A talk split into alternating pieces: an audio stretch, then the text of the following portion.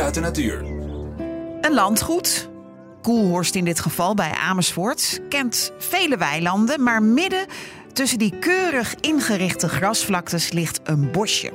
Een dunne strook bomen waar je niet zomaar mag rondlopen. Om er te komen moet je eerst over het prikkeldaad klimmen, om vervolgens op een soort dijk te belanden en tot een verrassende ontdekking te komen.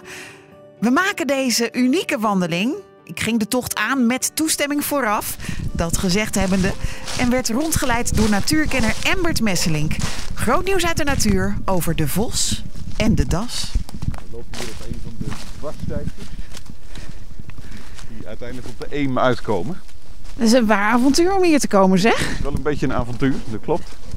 En die hond? Die uh, zit hopelijk vast. Geen garantie. Dit, is, uh, dit dijkje is uh, ook aangelegd in de tijd van de Grebbelinie. Waar uh, de Even over een tak. Ja, een grote stap hier. De bunkers langs de Eem moesten ook bevoorraad worden. het gebied hieromheen was onder water gezet. Om de verdediging zo sterk mogelijk te Hé, hey, wat zie ik daar? Een haas? Ik denk een haas. Goed gezien. Ja.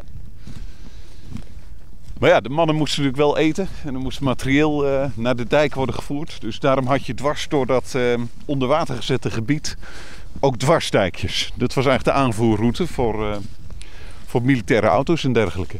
dus die reden hierheen.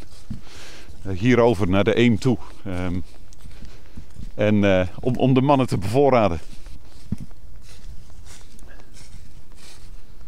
En, en, en dat onder water, uh, wat zie je daar nu nog van? Wat merk je daar nu nog van?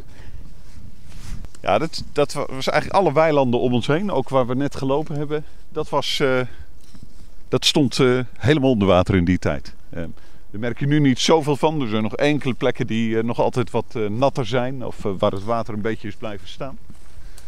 Maar eigenlijk is alles weer in hersteld en gewoon weer in gebruik als, uh, als landbouwgrond. Nou, je ziet hier af en toe van die kale plekken op de grond. Dat zijn plekken waar reeën hebben liggen rusten. Dit is echt rustgebied, stiltegebied. We lopen er nu voorzichtig een stukje in, maar niet te ver. Want dan bewaren we de rust ook een beetje. We hebben hier nog twee grote zoogdieren. De das en de vos. En uh, van de das is, is niet helemaal zeker of die er nog zit. Hij is de laatste jaren niet meer gezien. Maar die, uh, die kwam hier voor. En de vos die zit er zeker nog. Gaan we hem zien? We gaan hem niet zien. Tot zover. Dat is me al die keren dat ik hier rondliep, denk ik, twee keer gelukt. Um, en dan zie je dat zo'n vos is uh, ook heel veel uh, s'nachts actief. Um, en overdag zit hij, uh, zit hij goed weggedoken in zijn hol. En dan is dit de plek. Ik zie een, uh, ja, een hele grote inkeping. Het ziet er bijna uit alsof een kleine graafmachine aan de gang is geweest. Laten we even kijken in dat vossenhol. Dit lijkt me de hoofdingang, denk je niet? Is die, ziet het er bewoond uit?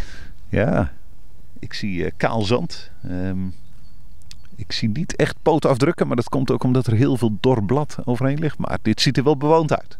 Ik denk dat hij daar diep van binnen met zijn oren gespitst naar ons zit te luisteren. Waarom heeft die vos deze plek nou uitgekozen? Het is natuurlijk een fantastische plek, die oude dijk, om die te gebruiken. Um, je kunt er goed in graven. Je zit droog, hoog boven het grondwater. Geweldige plek. Um, tot een aantal jaren geleden was dit een gecombineerde Dassen- en Vossenburgt. Ze zaten er allebei tegelijk. Ze zaten elkaar kennelijk niet in de weg. Het uh, ging in harmonie. dus um, om te monitoren wat er echt zit, uh, hangen we hier dan wel eens een camera op. Een soort infraroodcamera in de boom die uh, aanslaat zodra die beweging registreert. Zodra er dan s'nachts iets uit het hol komt, gaat hij filmen. En? Nou, dan zag je inderdaad uh, diep in de nacht de das tevoorschijn komen. En de vos, die zag je vaker uh, op de beelden. Um, en af en toe zag ik mezelf, want dan was ik hier langs gelopen om vogels te tellen. maar is, ik, ik, ik kende dat niet eigenlijk, dat dat, dat soort plekken door uh, beide dieren, vos en das, tegelijk werd gebruikt. Um, das is weer verdwenen, vos zit hier. Nou, vos is natuurlijk een bijzonder verhaal. Die doet het ongelooflijk goed in Nederland, tot in stedelijk gebied toe. Zitten hier onder de rook van Amersfoort. Um, en soms ook een beetje een lastig beest. Um, vraag het een van de boeren die hier nu vertrokken is. Die hield heel erg van kippen en eenden. Die had er ook heel veel rond zijn uh, uh, boerderij.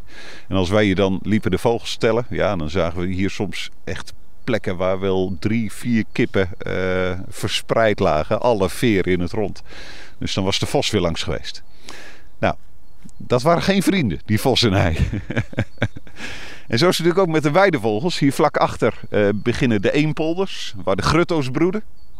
Ja, die vossen weten wel waar de eieren en de jonge vogels te halen zijn. Die lopen het gebied in. Grutto doet het toch al heel slecht in Nederland. Kortom, die vos wordt een beetje beperkt. Die wordt beheerd, wordt bejaagd om ervoor te zorgen dat het er niet te veel worden. Um, voor de boeren, maar zeker ook voor de weidevogels. Ja, hij is ook vogelliefhebber en natuurkender. Embert Messelink. Over onder meer de vos en de das. Zien in nog een podcast? Luister naar Bij Jorike, de podcast. Via grootnieuwsradio.nl slash podcast.